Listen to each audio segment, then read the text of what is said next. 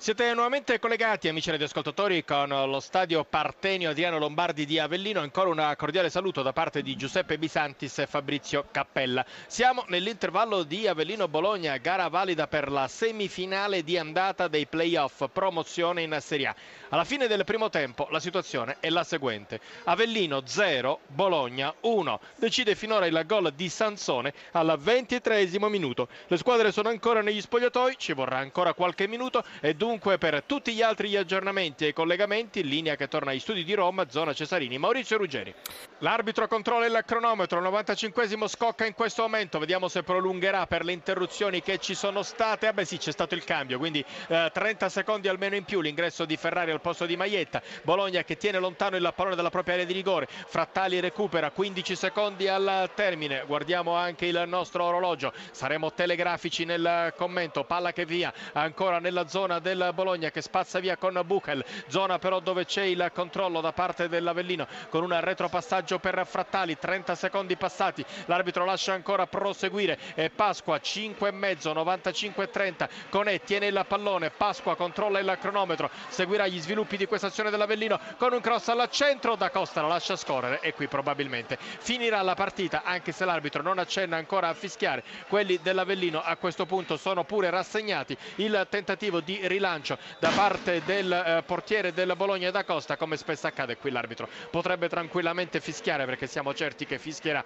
con il pallone in aria sul rilancio di Da Costa è un vezzo che hanno gli arbitri e quindi il fischio arriverà qui. Rilancio di Da Costa fischietto in bocca l'arbitro però lascia ancora proseguire. Evidentemente vuole ancora far recuperare. Si combatte sempre a centrocampo. Siamo al 96esimo superato da 15 secondi. Botti da parte della curva sud. Zito prova ancora l'azione. Intervento in scivolata dalla panchina del Bologna. Farò notare all'arbitro che è finita ma l'arbitro lascia proseguire ancora. Intervento di Imbaie questa volta efficace l'arbitro controlla e questa volta fischia. Telegrafico Cappella per il commento. L'esperienza e il cinismo del Bologna che mette un'ipoteca con il gol di Sansone eh, sul passaggio del turno. La stanchezza forse dell'Avellino e forse anche poca determinazione nell'approccio alla partita rispetto a come invece poi si è visto qualcosa all'inizio del secondo tempo. Grazie a Fabrizio Fabrizio Cappella per i suoi interventi e per la fotografia della partita. A me non rimane che ricordare il tabellino nella semifinale di andata dei playoff promozione in Serie A, lo stadio Partenio Lombardi di Avellino. Il Bologna ha battuto l'Avellino per una rete a zero, gol di Sansone al 23 minuto, gara di ritorno martedì prossimo alle 21 alla Dallara. Il Bologna potrebbe perdere anche con un gol di scarto e si qualificherebbe per la finale in quanto meglio posizionato in classifica. Grazie a tutti voi per l'ascolto, ultimi minuti di Zona Cesarini, parola a Maurizio Ruggeri, Giuseppe Bisanti Santis da Avellino. Ricordando il risultato finale, Avellino 0, Bologna 1, vi auguro un buon proseguimento di serata. Zona Cesarini. Andiamo velocissimamente a Zurigo dove c'è il nostro inviato che è Emilio Mancuso. Buonasera Emilio. Buonasera, buonasera a tutti voi. Naturalmente parliamo di questa elezione, eh, l'ennesima di Sepp Blatter, per la quinta volta eh, presidente della FIFA, 133 a 73, non c'è stata partita.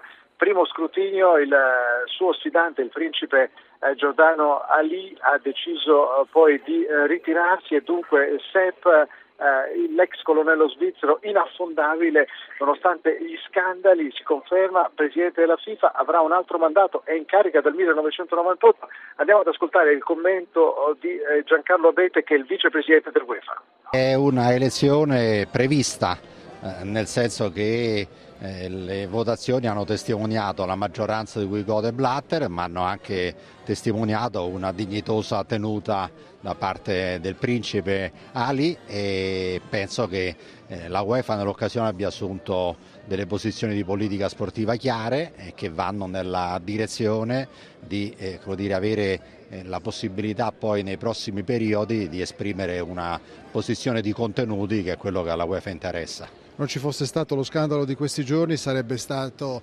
Davide contro Golia, no Presidente? Ah, guardi, non so quanto lo scandalo poi abbia inciso sul versante elettorale perché come tutte le situazioni eh, stressate da una parte determinano ovviamente una perdita di immagine molto significativa, cosa che è avvenuta, e d'altro canto tendono a compattare eh, delle maggioranze, fanno intravedere delle eh, situazioni che magari eh, non si pensa che debbano capitare nell'imminenza di un congresso, quindi io penso che comunque la posizione della UEFA prescindeva naturalmente da quello che è accaduto, dagli arresti che ci sono stati, perché è una posizione chiara fin da diversi mesi a questa parte, non avrebbe appoggiato il Presidente Blatter eh, per una eh, rielezione e così nella maggioranza delle associazioni è stato. Bene Emilio Mancuso, siamo in chiusura, dunque grazie, grazie a te Emilio, nessuna dunque, eh, sorpresa per quanto... Nessuna sorpresa, eh, nessuna sì. sorpresa. Platini ha detto sono Blatter. orgoglioso della posizione del UEFA, però insomma Blatter, Bene. il leone ha sbranato la sua preda. Grazie, grazie al nostro inviato a Zurigo Emilio Mancuso, io vi ricordo che Zona Cesarini è un programma a cura di Riccardo Cucchi, l'organizzazione è di Giorgio Favilla, l'assistenza al programma di Tony Tisi, alla parte tecnica ringraziamo Maximilian Gambino e Giampiero Cacciato, la regia di Leonardo Patanè, per scaricare il nostro podcast e risentire le nostre puntate zonacesarini.rai.it, seguiteci anche sulla pagina Facebook Radio 1 Sport se volete sempre interagire con noi, adesso noi diamo la linea al GR1 ci risentiremo a questo punto lunedì prossimo. Da Maurizio Ruggeri, la più cordiale buonanotte a tutti.